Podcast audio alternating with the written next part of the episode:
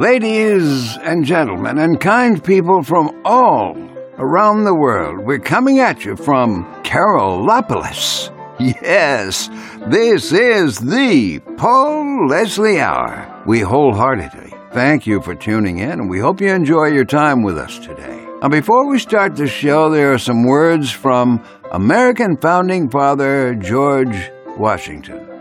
Now, I'm quoting here. If the freedom of speech is taken away, then dumb and silent we may be led, like sheep, to the slaughter. That comes from the Newburgh Address, March 15, 1783. Our guest today is a believer in free speech and our inalienable rights. Our host, Paul Leslie, has an interview in this episode with Paul T. Leslie. Hey, another Paul Leslie? Could this be? Well, more on that in a moment.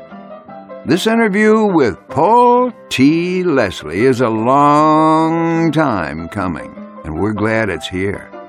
These topics are heavy, but the kind of questions that the Paul Leslie Hour likes to explore.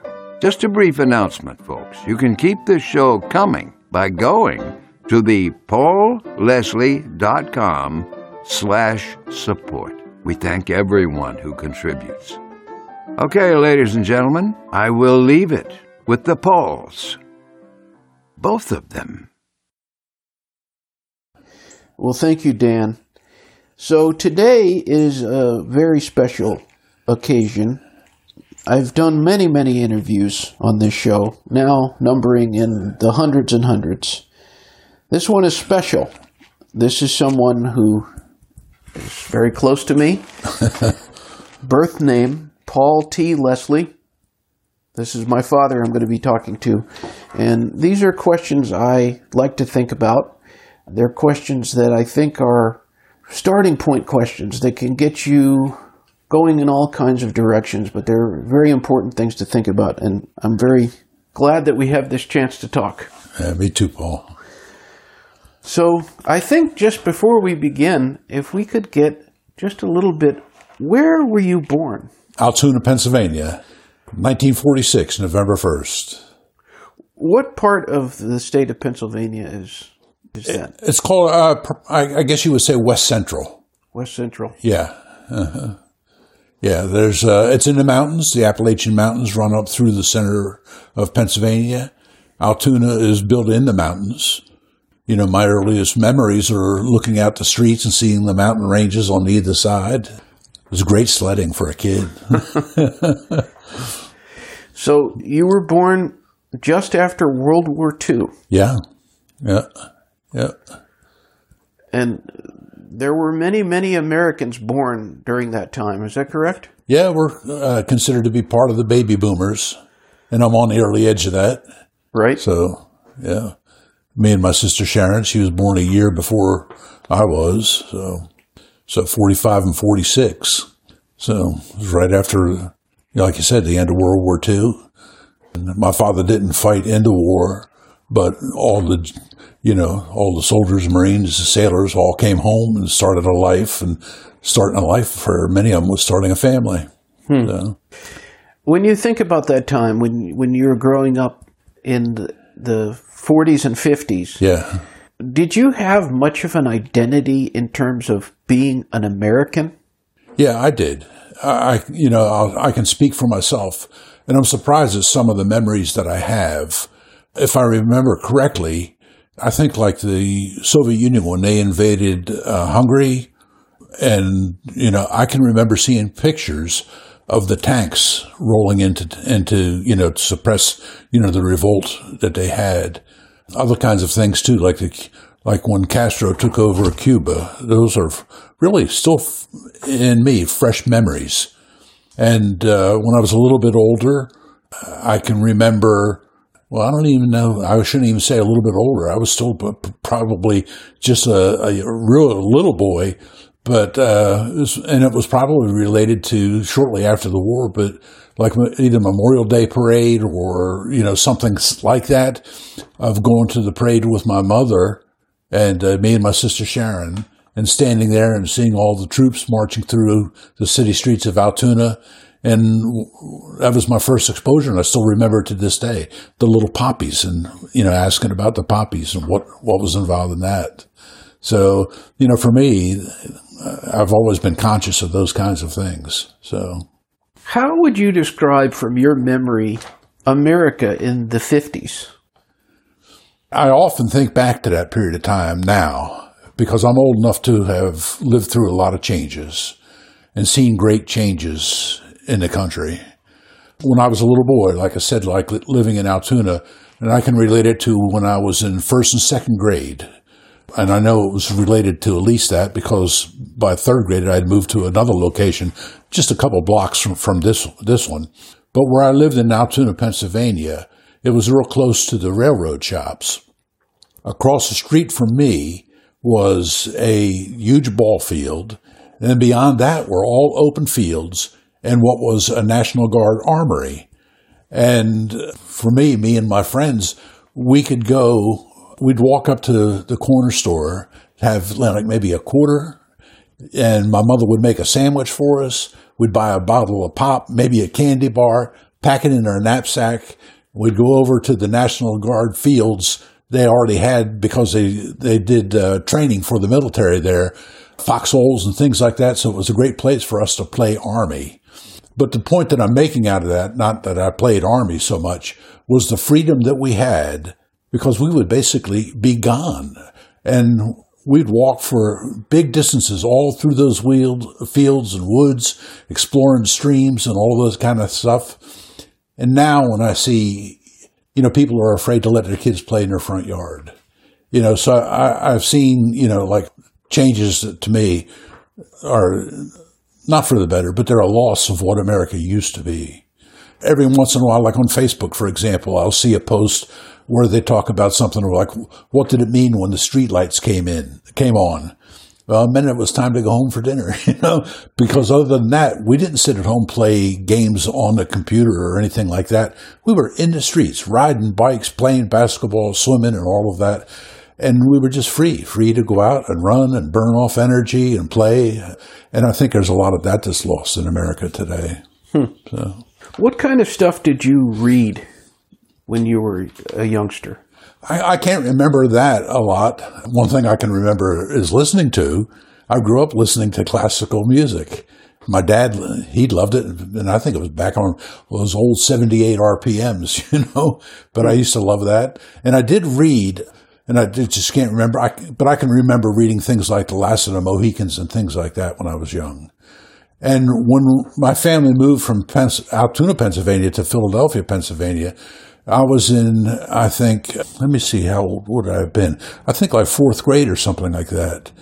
You had to take turns reading in the class. And they stopped when, when it was my turn to read and the teacher came and hugged me because I could read, you know, hmm. you know, I, and that came just because I read, all, you know, already on my own. But I can't remember a lot about, you know, all the books that I read. So, but you said that you you were into classical music. Yeah, yeah, very much so. Yeah, I still love it today. I don't listen to it as much, but it, it you know, hits a note in me that uh, I respond to. You know, because to me it's very evocative. You know, of uh, you know all kinds of emotions. There's one that's uh, a favorite of mine that I've enjoyed it uh, as an adult. I don't think I listened to that particular piece. I don't know when it was created. Ralph Vaughan Williams uh, what was it called now? The the flight of uh, the sparrow, I think it's called. I get in that, and then I just listen to. I get I get you know take it to another place. So. Well, right outside the window here, there are these birds, and they're making some some sound, and they're eating from a feeder. Uh-huh. Have you always been someone who loved animals? Yeah, yeah. Like I said, I grew up in nature when I was a little kid, like I said, me and my buddy, we, we would tromp through the woods, like I said, exploring s- streams, etc. You know, I can remember catching salamanders and frogs and snakes. You know, I'm, we were the bad boys. I don't think they would do it so much now, but I'd take snakes to school in my pocket and uh, collect garter snakes. Other ones we call grass snakes. Had red racers And I can remember ca- catching some of them, keeping them in a, little, in a little box. And then my father was a hunter. And so from early, you know, before I wasn't allowed to hunt, I was way too, too young, but I would uh, accompany him on certain kinds of hunts. You know, I can remember walking through the woods with him, squirrel hunting. He used to hunt groundhogs a lot. So, you know, I'd go and I'd be not the gun bearer, but he had like sticks that with a leather strap on to rest the rifle on because they would shoot, I mean, really long distances. Mm. So that was like my, my part of it, you know, so, but I grew up hunting and all my life I've been interested in, in the outdoors. Do you see an increased separation from people and the natural world in these times? Oh my, yes. Like I referenced Facebook earlier and every once in a while I'll see a uh, like a, a, you know there'll be a a, th- a, thread on Facebook that will start and then maybe it'll show a guy with an animal that he you know has shot and the hostility that it draws is just amazing and uh, they consider him to be a murderer and the death of the animal to be murder you know and you see and hear people talk about uh, you know, they, they, think that all the meat, you know, like if you want beef, well, that comes from the grocery store. It doesn't come from the farmer's field and in the meat packing plant, you know. so, yeah, there's a great there's a great uh, gulf in that.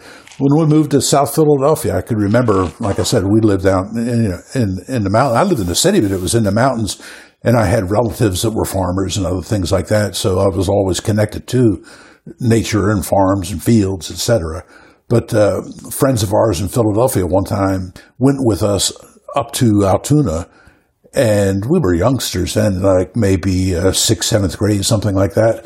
And they were they were astounded when we went past some farm fields and they saw cows. It was the first time they'd ever even seen a cow in mm. their hmm. life. So that's yeah. sad. Yeah, it really is. Yeah. Well, I want to get into some of the the meaty questions. All right. Mm. How much of who we are is our choice, and how much is what we're born with? You know, when you ask how much, I can't answer that. I don't know how to quantify it. Right. Uh, that question, though, is one that I started to think about or become aware of. I'll, I'll put it that way.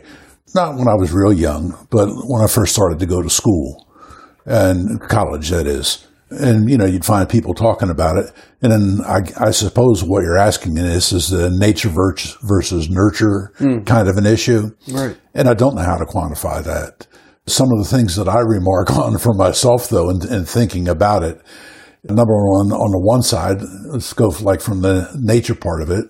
Every once in a while I'll say something or tell a joke or something like that, or my sister Sharon will do it.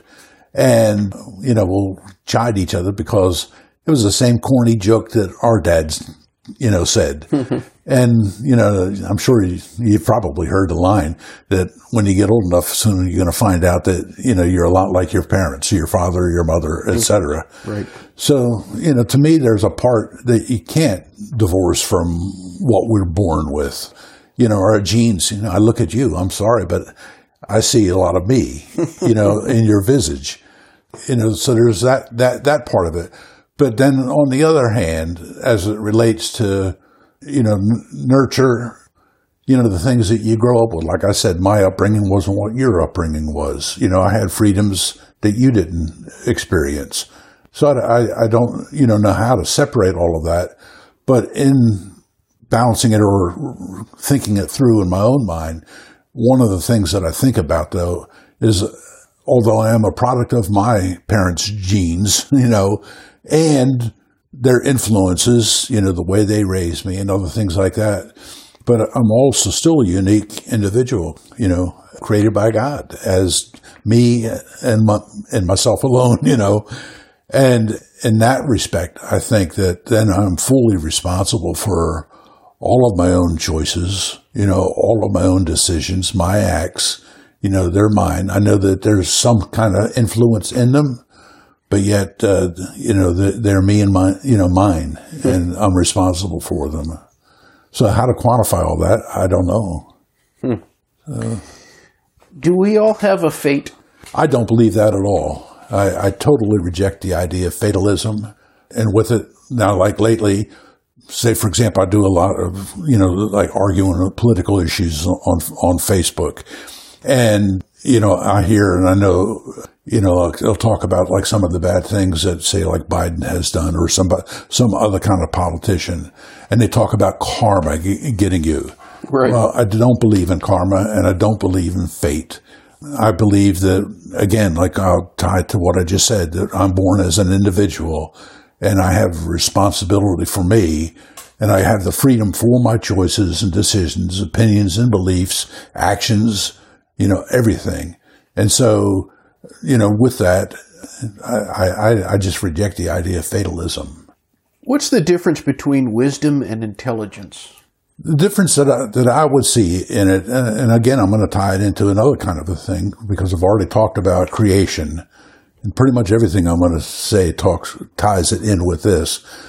You know, the Bible talks about the fear of the Lord is the beginning of wisdom, and the fear of the Lord, as I understand it, has to do with knowledge of Him, respect, reverence, awe, accountability, all of those things, you know, tied into it when I talk about the fear of the Lord, I have to interject another word or associate another word with it, and that would be truth.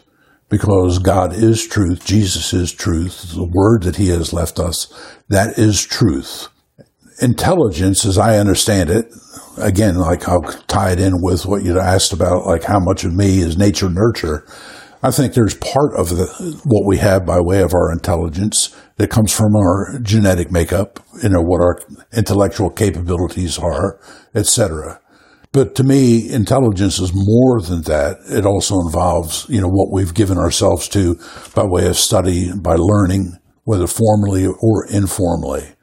The way I would understand the difference between them is that wisdom is, I don't want to say the ability to apply your intelligence to make judicious decisions. I know the word is used and it has a, a, sense where we understand it, but I know technically there is no such thing as common sense. But for, you know, for our purposes and to understand it that way, I, I think that's part of what wisdom is, is to be able to make good decisions based on, on the, on, you know, in, on your intelligence, on the things that you know. You know, to apply, I guess, truth to whatever situation that you're in. So, well, this is a, a, very common thing that you hear in these days. So, this I think is a good question to ask people: Is truth subjective? I can answer that in one word: no, not even. You know what to me is interesting is I, I debate with some of the people who want to argue that point. And they'll do it in a couple of ways. One, that there is just absolutely no such thing, uh, well, as objective truth, that it's relative. You have your truth, I have my truth. Right. And that's the extent of truth. You know, what's interesting about that, especially when I hear it applied by various kinds of Marxists, when, when, when they espouse their view, which they don't really have any facts to back it up, but in denying you the you know the position that there is such a thing as objective truth they dismiss it totally but to dismiss it totally then they themselves are standing on a, what they're going to say. Yeah they won't say it that way but for them it's an objective truth. Right. It's an objective truth that there is no objective truth so they deny themselves in that in, in, that regard. Now, for me, I've already mentioned a couple of times, you know, taking it back to God, truth, His Word. That has to be the cornerstone of all truth. Cornerstone for a couple of reasons. One, because He is the Creator. He is the first cause. There is no truth without that. As I understand it, there is no science without that. Because we have an ordered universe.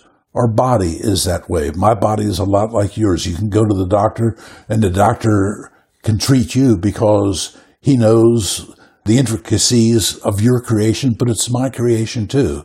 It's all ordered. Even the idea of mathematics, you know, it doesn't make sense. The world didn't start with uh, the Big Bang. An explosion doesn't create order. And uh, to me, it's kind of laughable that people say that there is no such thing as objective truth. So. Well, when you have something that you, you believe or that you know, why should someone be unafraid to share what they believe? I think that there's a sense where you can be unafraid, and I think there's also a place where there is fear. Sure. For example, we live in a cancel culture. And uh, you get attacked for saying the truth. And so I think it's natural to have fear for what could happen to you. You know, it's like President Trump to have his ability to communicate on Twitter to be kicked out of the out of the public square. Some people have lost their jobs. They've lost their income. So there is a natural part of fear. Mm. But for me, then the issue comes down to is do I have the courage to speak the truth? And am I going to stand up and say what is right? Am I going to say what I believe is to be true? Am I going to defend my principles? So yeah, there can be fear, but do you have the courage to act beyond your fear and to speak the truth? What do you think the reward is when you speak the truth and you're penalized for it?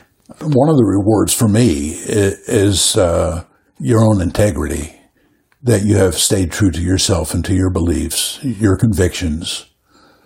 You know, you might pay the price for it. I did that. In, I don't know how much you know about it, Paul. I don't know if I've ever told you the details about it. But when I was a professor in the Philippines, I, through study, came to understand a particular verse in Scripture that really went against the theology of the group that I that I was associated with. When I studied it, as a matter of fact, one time I was looking at it and studying it from the Greek. I called up a friend of mine. He was also the the leader of our school, and I said, "John, you look at this. This particular verse in Scripture saying is that if you're divorced and, and if you remarried, you have not sinned."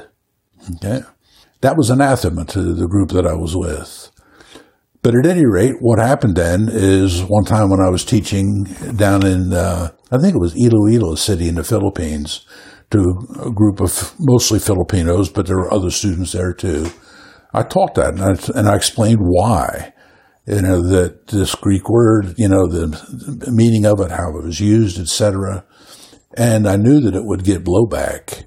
And it did get blowback, and I was then required to go and talk with the the president of the. We, we met in on the the college campus of a Filipino school, and uh, you know I basically got uh, not invited but summons to an inquisition for you know teaching what I believed to be. But I, I felt that I was true to the scriptures and I had to say what I said.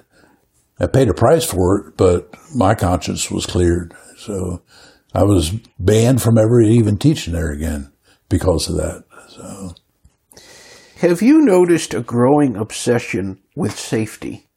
yeah, Hard to not. yeah. And the reason there's a growing obsession with safety, as I look at it, is that there's a growing obsession of fear. Mm-hmm. And won't, obsession is maybe not the right word to use, but, but it is in this sense.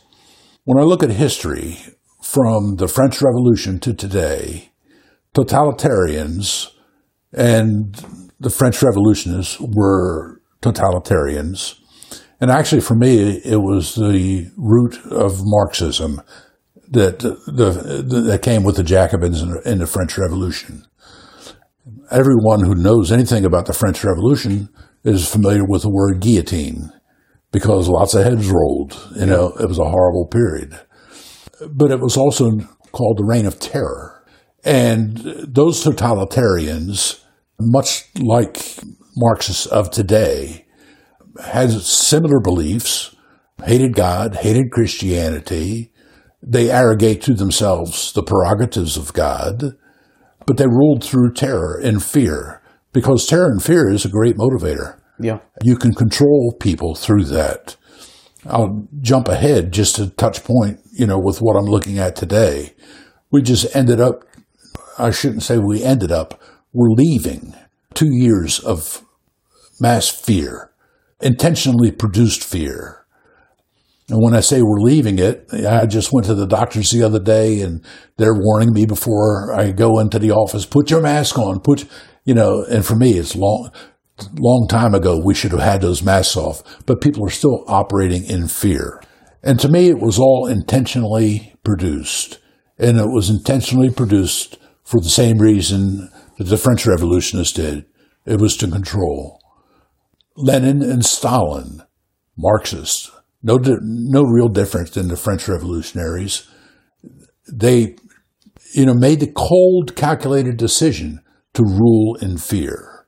Hitler, also a Marxist, same cold calculation to rule in fear. Fear does a, number of things to people.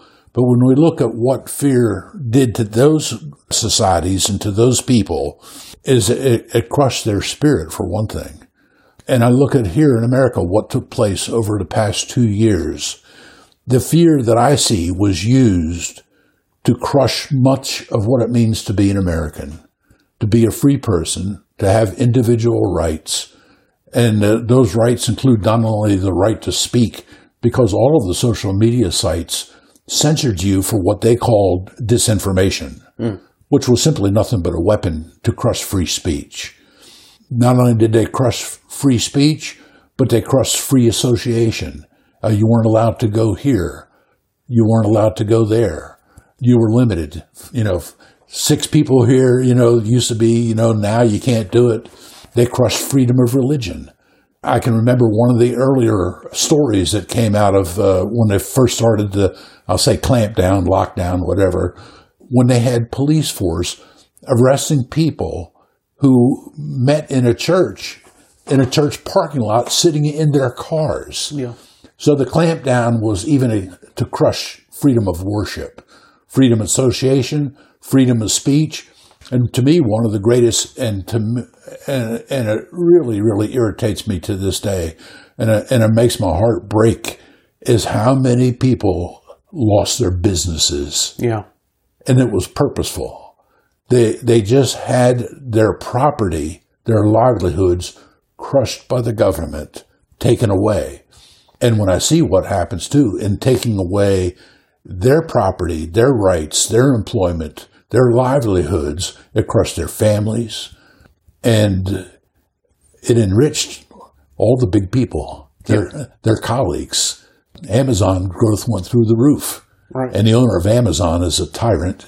He's a Marxist. He's an anti-American bully, you know, who is a a comrade of the Democrat Party. So, you know, I, I just see it as a great assault on the middle class of America, on the individual of America, to crush our to crush our rights and our liberty.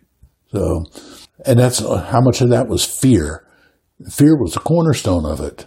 You know, they started it off with uh, the bogus projection of 220 million people might die, and nobody knew what this new virus was, and they keyed on that. And now, from my reading, I've learned too that all of these lockdown processes and the procedures that they implemented had all been developed years ahead of time. Right. And so they're waiting for the opportunity to to use them. Again, to to, to me, I, I can put it in these words. Not only did it crush the middle class, which the middle class is the strength of this country, but I look at it as a coup upon America. So, yeah. Mm-hmm. Is it possible to live freely and also live in in fear?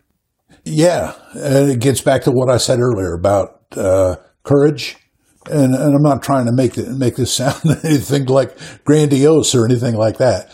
But I, I mentioned uh, you know I go on Facebook, I get censored, I get locked up in 30, 30 days Facebook jail about every other month. But it's not going to stop the way I speak. Now, like I said, I'm not trying to make that grandiose, but I'm going to speak what is truth.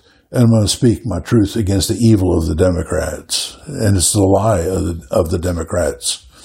And I'm going to do that no, ma- no matter what. So, you know, I, to live freely and in fear, I'm going to live, you know, there's, there's fear of what the government will do. And we're seeing more and more how our government, especially under the Democrat Party, is really the Gestapo or the KGB. And my wife has said to me often, you, shouldn't write that. You know, you're going to be on their list.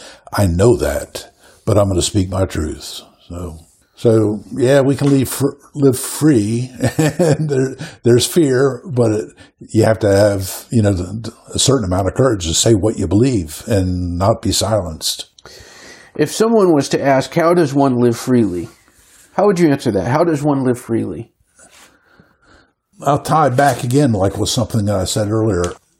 The fear of the Lord is the beginning of wisdom. I talked about, you know, like truth and topics like that earlier. So, so for me, that's part of like knowing that you have to, well, that God has to be honored. Your convictions have to be honored. What I am as a child of God in the sense of creation, that has to be honored and uh, I'm an individual. If uh, I'm going to be an individual created to be free, to have an opinion, to have a voice.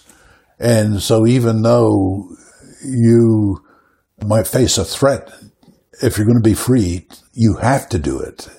Because if you're not, you've all of a sudden become a subject. Hmm. And I don't, I'm not going to live on my knees, especially to a Marxist Democrat. It's not going to happen.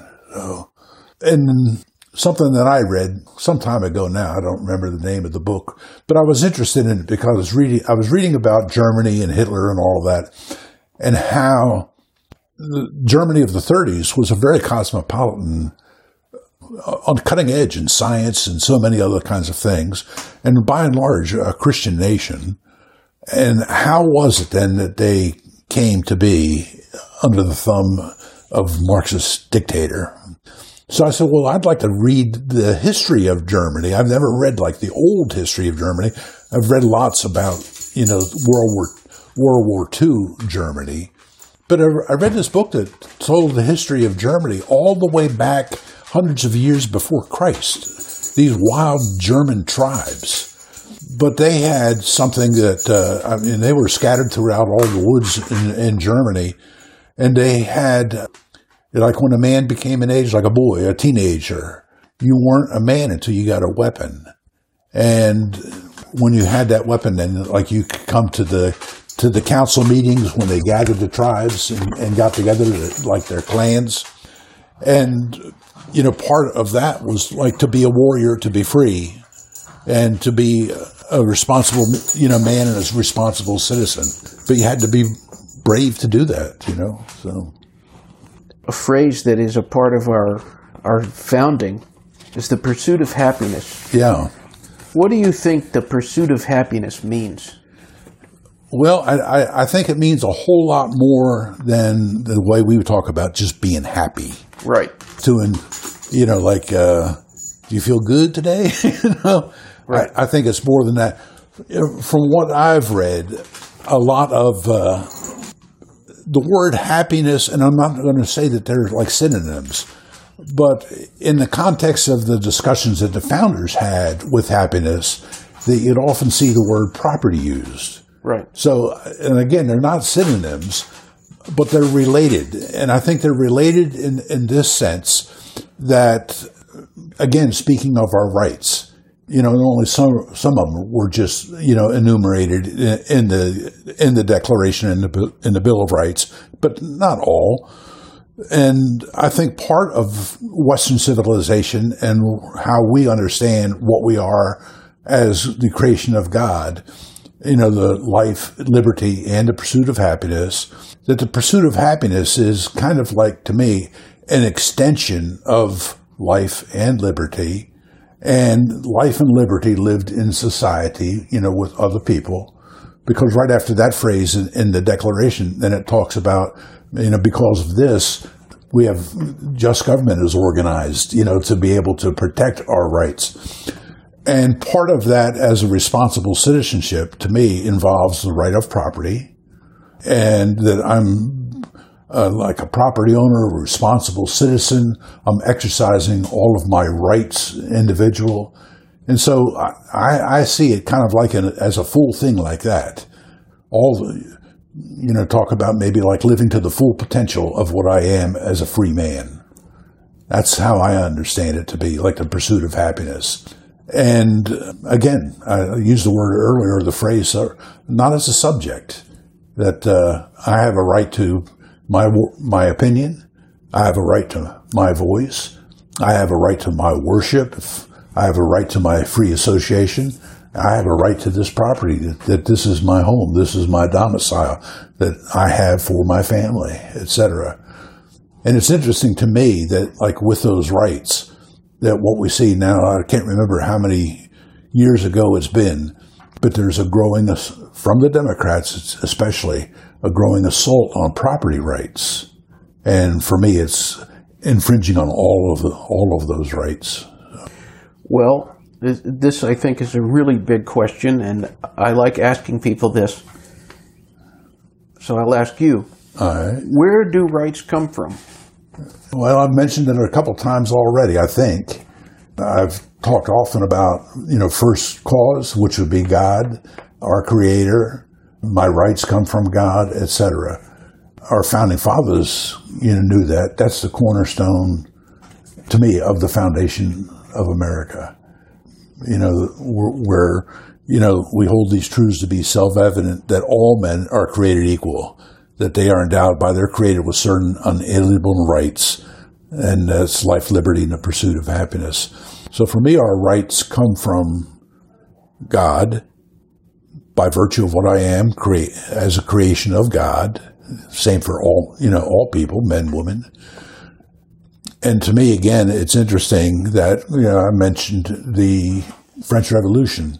That was one of the first things that they attacked was our individual rights in our relationship to God and Christianity.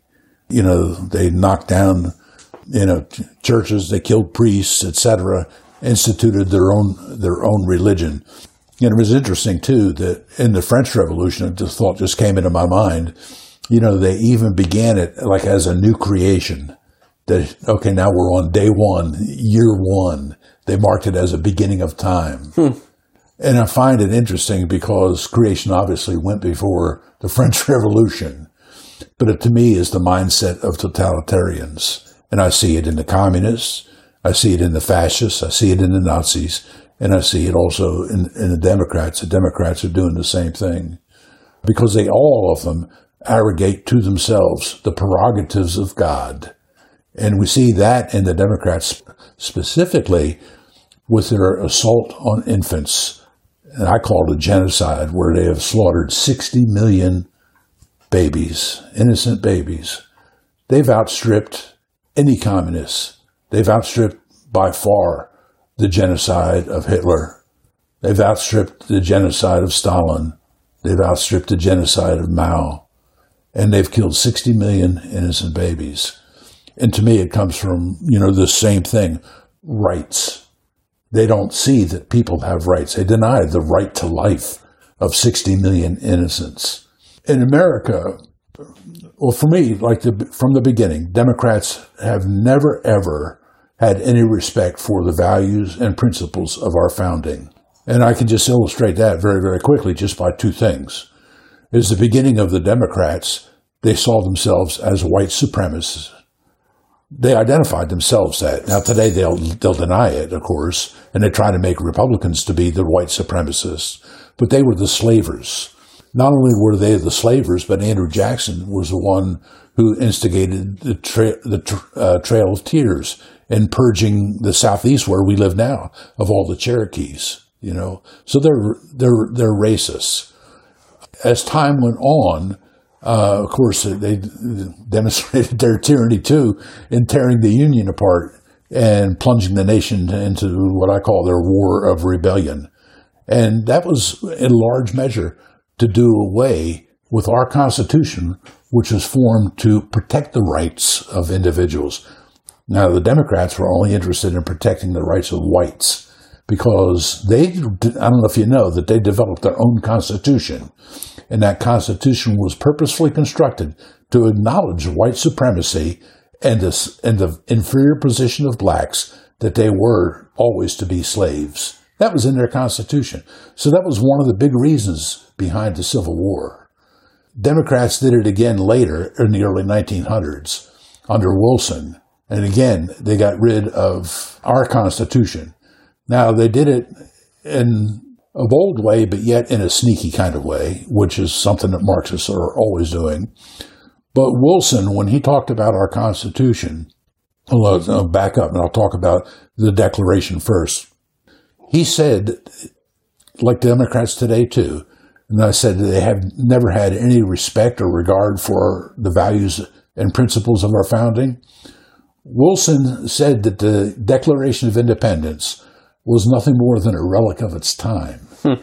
that it was irrelevant to us today, that basically the Constitution was relegated only to the period of the Revolution. He used terms to describe it that it was it's nothing more than a list of grievances. Let's say just grievances, but that's all that it is. But what he did purposefully is the section that we just talked about a little while ago that, you know, we acknowledge that our rights came from God. That's the part that Wilson didn't like. And that's the part that he ignored. And that's the part that he wanted to get rid of because Democrats do not acknowledge that our rights come from God. It wasn't long after Wilson that another Democrat followed who I would consider to be a real facet, a fascist. And that is, and he's one of the Democrats' greatest heroes, FDR. But FDR followed in that same thing with the development of Marxism in, in the Democrat Party by issuing what is called the Second Bill of Rights. That's been picked up even today. Biden has done the same thing. He has re, regurgitated, I'll use that word, the Second Bill of Rights. Not long ago, Biden, in talking about, you know, because he's come right out and said that he wants to take away the right of all law abiding Americans to bear arms. And he said that our our rights, I can't remember the word, I think I jotted it down. Yeah, he said they're not absolute. Mm. They most certainly are absolute because they're granted by God. But from the over the last century plus, Democrats have fought against those rights, and it gets back to that same principle again, from the French Revolution to the Communist Revolution to the Nazi takeover of Germany all of these Marxists arrogate to themselves the prerogatives of God. The Democrats today are doing the same thing. They tell us that no, rights don't come from God, they come from the state. That the state has the prerogative to grant rights and to control rights and even to remove rights. And when I talk about removing rights, look how much they're censoring today and crushing free speech. So even, you know, killing people's businesses because they don't like what they do in their work or what their beliefs are. So. I've commonly stumped people when they've said, well, rights clearly come from our government. And I say, well, if rights come from our government, then governments always change. Yeah. How are you in any way going to keep your rights? Yeah. Never ever gotten really a solid no. answer. Uh-uh. Another part of that too, uh, Paul, would be if rights come from government, they're they're a privilege granted, right? Not not an actual right. They're a temporary privilege, right? So, if it comes from government, it can be revoked at any time. Yeah, what the government can uh, give you, they can take away. Right. Yeah. yeah. Well, how is America unique? I think a lot of what I've been talking about for this this past period of time kind of relates to it because I've touched on it from the very, very beginning, talking about what we are by way of creation. When I say what we are by way of creation, our founders, they started off their thinking that way. They talked about what we learned from natural rights. They talked about the God of nature when they talked about the God of nature, they weren't talking about some kind of a, a pantheist, pantheistic idea of God, but they're talking about the God who is the creator of all, the ruler, the ruler of nature. The founders, when they, I, I read a book not too long ago. To me, it was really fascinating. And I'm going to give it to you later because I think you were asking about like a, a book recommendation they argued with each other for 15 years about what America is going to be.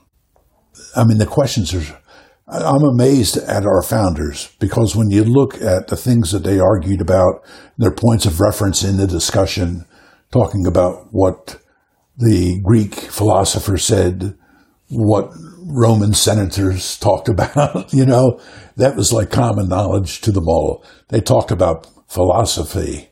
They talked about theology and they argued back and forth with it. So that by the time it came time then to really, I'll say, birth America, they had really settled ideas about what it was. And what it was is unlike any nation that has ever, ever been created in the history of the world. It was founded, like I said, on, on the on the idea of you know that uh, God's creation, and so it's different and unique in that way. There's no other nation that is founded on biblical principles that that I know of, uh, that I'm aware of, and you know that they would argue and debate it and think about it that way too. America didn't come into being the product of oh, look at so many genera- you know or nations around the world. They're either run by like a dictator who has you know a legacy, pass it down to his sons or whatever, or royalty, you know, the divine rights of kings, or you know what whatever, or some kind of feudalistic society or whatever. America was born as as a free nation, so there, that's a unique thing. I, I know years ago, like Obama was asked that question, and in typical Democrat fashion, he had no regard for the exceptionalness of America. Matter of fact, he has a lot, he's apologized for America. But he said, yeah, we're, we are exceptional in the same sense that English people are going to say we're exceptional. But it's not, or, you know, anybody else or French people are going to say we're exceptional.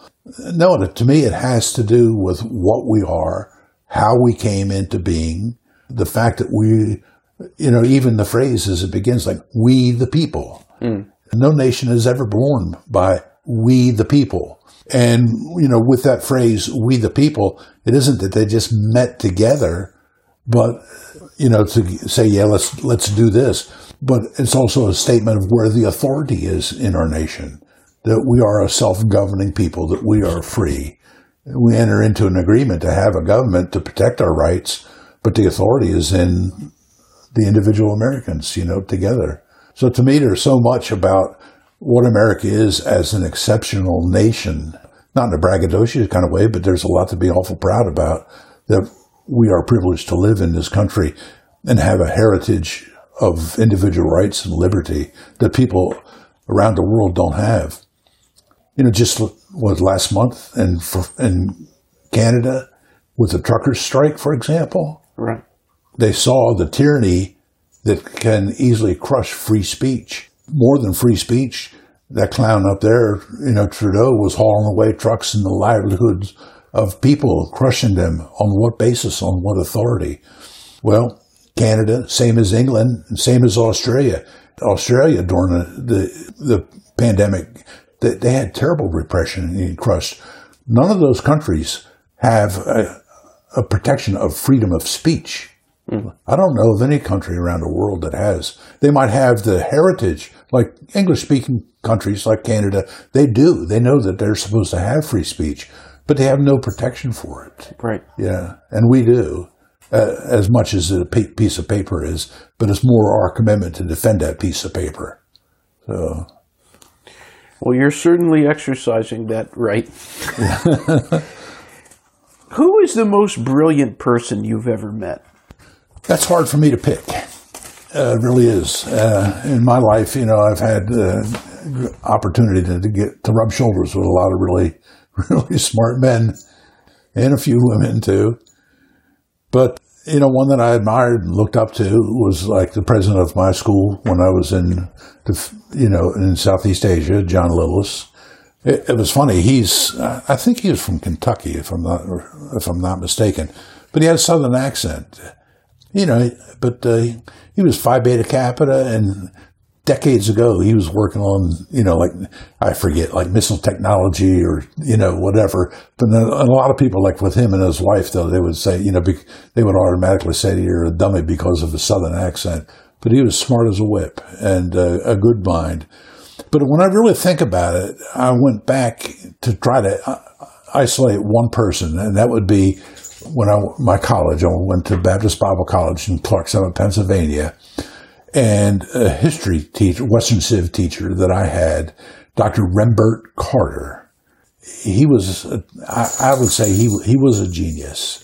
He would just speak, and this knowledge would just flow endlessly from him. And we called him Mr. Baptist. Of course, I went to a Baptist school, but I never met anybody who knew so much history and church history, and specifically the history of the Baptist, I'll say heritage, I'll say it that way, because there were a lot of people in the world who believed in Baptist principles but weren't necessarily identified as Baptists. He used to stutter, and some I heard, and I don't know if it's true or not, that the reason he did is that his mind was working faster than his mouth would go. Hmm. But, uh, you know, we called him Mr. Baptist. And I had him also for uh, a Greek teacher. And, you know, just to sit around a small room with him and like read from the Greek New Testament and him just expound on things. And it was, uh, you know, it was almost, uh, and I, uh, I got to be careful with this, but you're just in, in awe sitting at you know a, a, man who was so accomplished. So he was, a, I think, the smartest man that I'd ever met. You started to hint at this just a few minutes ago, but is there a book you could recommend? Yeah, I, I, I uh, noted two of them. One of them, I gave you a copy of it sometime. The other one I haven't, uh, but I have it, and I'll, I'll lend it to you if, if you want to read it. And that one is called the ideological origins of the American Revolution. Oh, I and I, that. I mentioned a little bit about like the people arguing for 15 years. And specifically, there was a decade when it got close to the revolution and formulation, you know, birthing America, where, you know, they really hammered and tongued, And like I said, to me, I enjoyed it for a couple of reasons. Number one, to see the focus of what went into the development of America. You know, and it's codified for us on paper with the Declaration and the Constitution. And the two can't be separated. The Constitution is kind of like the expression of the Declaration as it relates to how you're going to govern what's in the Declaration. That's, that's how I see the two. But it gave me an appreciation for the arguments and my goodness, that they, that, like I said, they talked about theology and philosophy, history. I mean, it was just, just amazing. You know, today we're talking about like the nation is consumed with this Will Smith slapping. Yeah.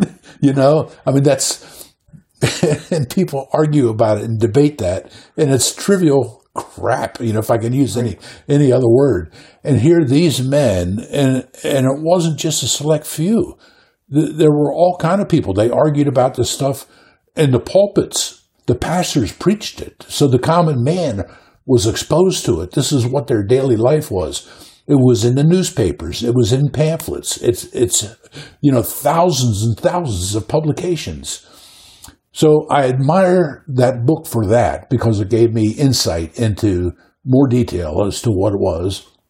But then also just the nature of what those early Americans were like. And, uh, you know, to me, I regard the founders as geniuses and really, really unique men. You know, to me, they're God gifted men in, in a certain way. And so I valued that book for that reason. The other one, uh, I got it sitting over there, and that is American Betrayal, The Secret Assault on Our Nation's Character. I think that book, every American ought to read it because when it talks about the secret assault, and I've alluded to it already by way of the Democrats, because the Democrats have pretended to be loyal Americans. They never have been. From the very beginning days of slavers, they have been working to undo the Constitution. Then in the early 1900s, with Wilson and the Democrats, they undermined the Constitution. So much so that today, You know, they'll say they honored the Constitution, but the Constitution of the Democrats is a counterfeit Constitution. And the Bill of Rights that they have is a counterfeit Bill of Rights. Like I said there, with FDR up to today, they talk about a second Bill of Rights. The Democrats' second Bill of Rights supersedes our Bill of Rights because, like Biden said, no, they're they're not absolute. We can change those. So to themselves again, they arrogate to themselves to the prerogatives of God that they'll give you that. From the earliest days, Democrats have worked to subvert America, and some of it is very, very clear. But I'll just talk about like the modern age and with what happened, like going into, you know, like from Wilson on with World War One, World War Two, the Korean War, the Vietnam War, all of these forces that we even see today that are taking place, there, to me, is a Marxist coup attempting to subvert America. And so I think that that book outlays or lays out a lot of it. And that's why I think that every American ought to read that book to see, expose the secret assault, to see, to see the real assault that is taking place. You know, going back again to FDR, his administration was, was filled with communists. He appointed communists to serve on the, on the founding committee of the UN. And so we wonder why the UN is so bankrupt today. Well, look where it started. You know, it started with communists on the on the on the organizing committee. So those two books, I would say. I mean, there's you know scores of good books, but as far as being an American, when I thought about two, I thought, well, that one to show us our beginning, and then the other one to show how the ongoing assault by the Democrats has been. That lays out only a part of it. You know, you could read anything about progressives to see that assault because progressivism is actually Marxism. Well, going to a different topic, what do you admire most in another person? I think that you know that it has to be like the qualities of like some of the things we've talked about here. Truth, a person is going to be truthful. Loyalty means a lot to me. I've had friends stand by me, and I've stood by friends, but I know times too when I've broken those things in my own life, and uh, the pain that you know that's resulted in the harm, the harm that gets done. So I know, you know what I, you know, I, I know what I, you know, admire: truthfulness, honesty, loyalty. And today, those things to me all combine and wrap up because of the the threat. I'm going to relate it to politics again because unfortunately, know, going back to the beginning, like you asked about what America was like of the 50s, America was free. There was a freedom in America that we don't have today. When I was a teenager, for example, I lived in a fairly good size town. I don't remember the size of it at, at that time, but I had my best friend. He lived probably about two miles away from me.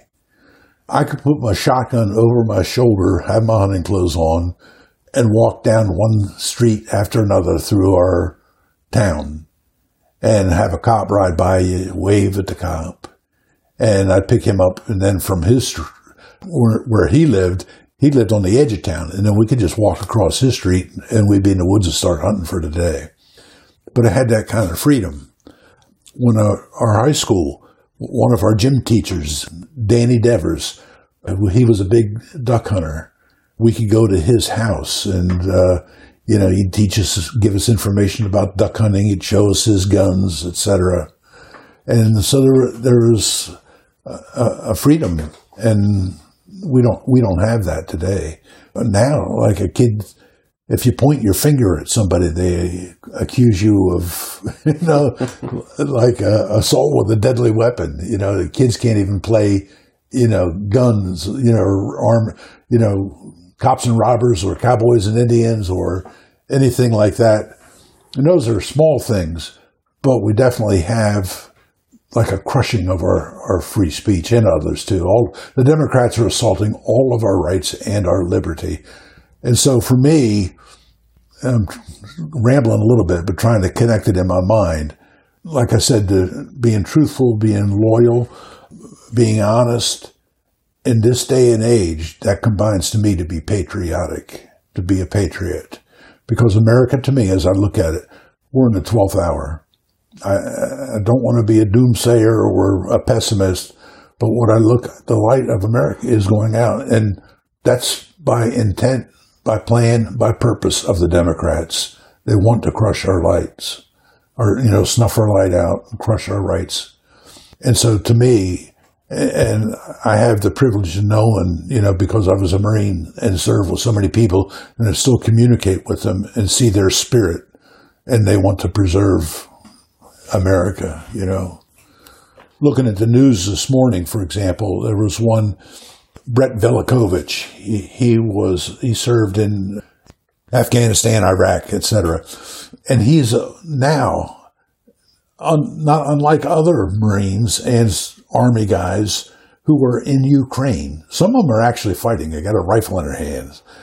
But others of them are there and they're defending oppressed people like, like Velicovich. He's like taking supplies over to them and all of that kind of stuff. Or like when Afghanistan fell, when the Afghanistans and the Americans there were, were betrayed by Biden and the Democrats. There was all kind of veterans who went back in there to, to rescue people. And so for me, my heart beats for those kind of people who, you know, they're a patriot here, but that patriotism is like you're going to defend oppressed people, you know. Now I was a Marine, but I admire Green Berets and, you know, they talk about the, their motto. I'm not sure I can quote it exactly, but I think it's like to free the oppressed. And that's certainly a worthy motto. And I see them living that out. So, you know, when I see men like that today, that's what I admire in people, you know. So this last question, I was thinking there's going to be people who listen to this who either find themselves strongly agreeing with what you have to say. Yeah or vehemently oh i know that. yeah. uh, opposed to what you have to say. Yeah. If you could uh, include all of them everybody who's listening wherever or whenever they hear this what would you say to them? Oh i don't know what to say except uh, you know and I, I get flack from democrats all the time but it's always on the basis on the basis of ideology and emotions and emotions, primarily hatred. And when I challenge them, like I get called a fascist, they'll say, and some of these people will say, I'm a fascist. And I say, prove it. What, what is there about me as a fascist that you see in Hitler? his actions, jot down his actions, jot down his words, and then compare mine and tell me how I'm a fascist. So I'm, I'm just saying that to, to get to this point pretty much everything I've said, I can back up. I can show you the history of the Democrats, and I've alluded to them. I haven't given you specifics, for example. I've pretty much like talking about Wilson and his regard for the Declaration and the, and the Constitution. The Constitution, the Declaration, he said it was irrelevant for us today. The Constitution, what he said was that it was ineffective for a modern society to govern them. All right. And he said that all the way back, you know, like 120, 110 years ago or whatever it was. And so to those who would disagree with me, like for me, I know his words and I would point them, well, you go back and study it yourself. See what he actually said. Then tell me if I'm wrong, you know? Hmm. So I know my history because I read it. These, you know, most of the, most of the critics, they haven't read their history. They've, all they know is they can regurgitate the sound bites and the approved propaganda scripts of their party. So there's the truth. Study the truth. Find the truth for yourself. So. And what about those those people who are listening who say "right on"? That's, I mean, I give them a high five.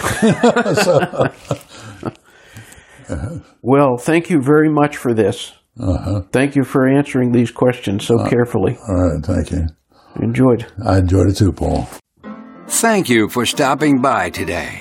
If you enjoyed our program, consider telling a friend about it. The Paul Leslie Hour is made possible through people just like you. So you want to keep the show going, right? Go to thepaulleslie.com That's thepaulleslie.com. Click on Support the Show. And thanks to everyone who contributes.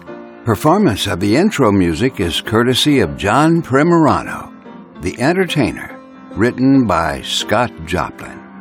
End credit theme music is courtesy of John Primorano, the traditional song Corina Corina. Your announcer is Dan Gold.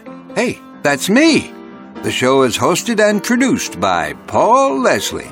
And we'll see you next time on the Paul Leslie Hour.